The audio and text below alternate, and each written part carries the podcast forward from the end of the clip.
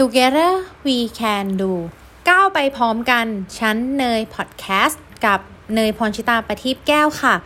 รายการที่จะทำให้คุณสามารถก้าวข้ามข้อยกเว้นการใช้ภาษาอังกฤษในการสื่อสาร ยินดีต้อนรับเข้าสู่ episode ที่ 2 ของเรานะคะ วันนี้เนยขอหยิบเรื่องแรกขึ้นมาพูดก่อนเลยแล้วกันค่ะ ประโยคภาษาไทยที่เราใช้บ่อยๆ แล้วก็ประโยคภาษาอังกฤษที่เราคุ้นหูกัน นั่นคือ do you understand understand ภาษาไทยนะคะก็คือ คุณเข้าใจฉันไหมคะ แกเข้าใจฉันไหมเนี่ย เข้าใจหรือเปล่า ฮะเนยเชื่อว่าหลายคนคงเคยได้ยินคำนี้บ่อยมาก แล้วเพื่อนๆเคยสงสัยกันไหมคะว่า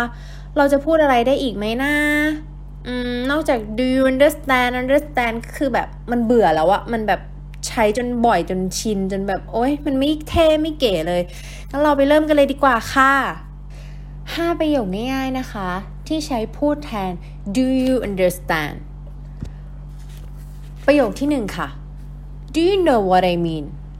ประโยคที่ 2 does that make any sense ประโยคที่ 3 am I making any sense ประโยคที่ 4 know what I am saying ประโยคสุดท้ายประโยคที่ 5 get it ทั้งหมดนี้นะคะ แปลว่า คุณเข้าใจฉันไหมคะ เข้าใจหรือยังคะ ถ้าเราอยากใช้โทนเสียงที่มันเอ่อดุขึ้นหรือว่าสุภาพขึ้นอยู่ที่เราปรับได้เลยค่ะ ให้เพื่อนๆนะคะ ลองพูดภาษาไทยก่อนค่ะ อย่างเช่น คุณเข้าใจฉันไหมคะ แล้วเพื่อนๆก็ลองนำโทนเสียงนี้ไปใช้ในภาษาอังกฤษก็คือ do you know what I mean แบบนี้ค่ะ แต่ถ้าเพื่อนๆอยากจะดุแบบเข้าใจไหมเข้าใจปะเพื่อนๆก็ต้องพูดแบบ get it เข้าใจปะ get it เข้าใจปะเนี่ยแบบนี้ค่ะ นอกจากประโยค do you understand แล้วนะคะ เนยก็ยังมีอีกหนึ่งประโยคมาฝากเพื่อนๆกันค่ะ นั่นคือ I don't know ที่แปลว่าฉันไม่รู้ แล้วจะมีคำอะไรบ้างนะคะ ที่จะแทนคำว่า I don't know ได้นะคะ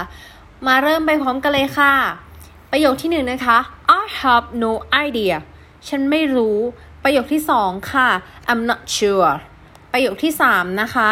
I'm not really sure และประโยคที่สี่ค่ะ I can't help you there ประโยคสุดท้ายนะคะ search me ทั้งหมดนี้แปลว่าฉันไม่รู้สำหรับวันนี้เอพิโซด2ต้องจบลงเพียงเท่านี้ ฝากติดตาม episode ต่อไปด้วยนะคะ ว่าเนยจะมาแนะนำหรือว่ามาแชร์ประโยคอะไรกับเพื่อนๆสำหรับวันนี้ขอบคุณค่ะ สวัสดีค่ะ บ๊ายบาย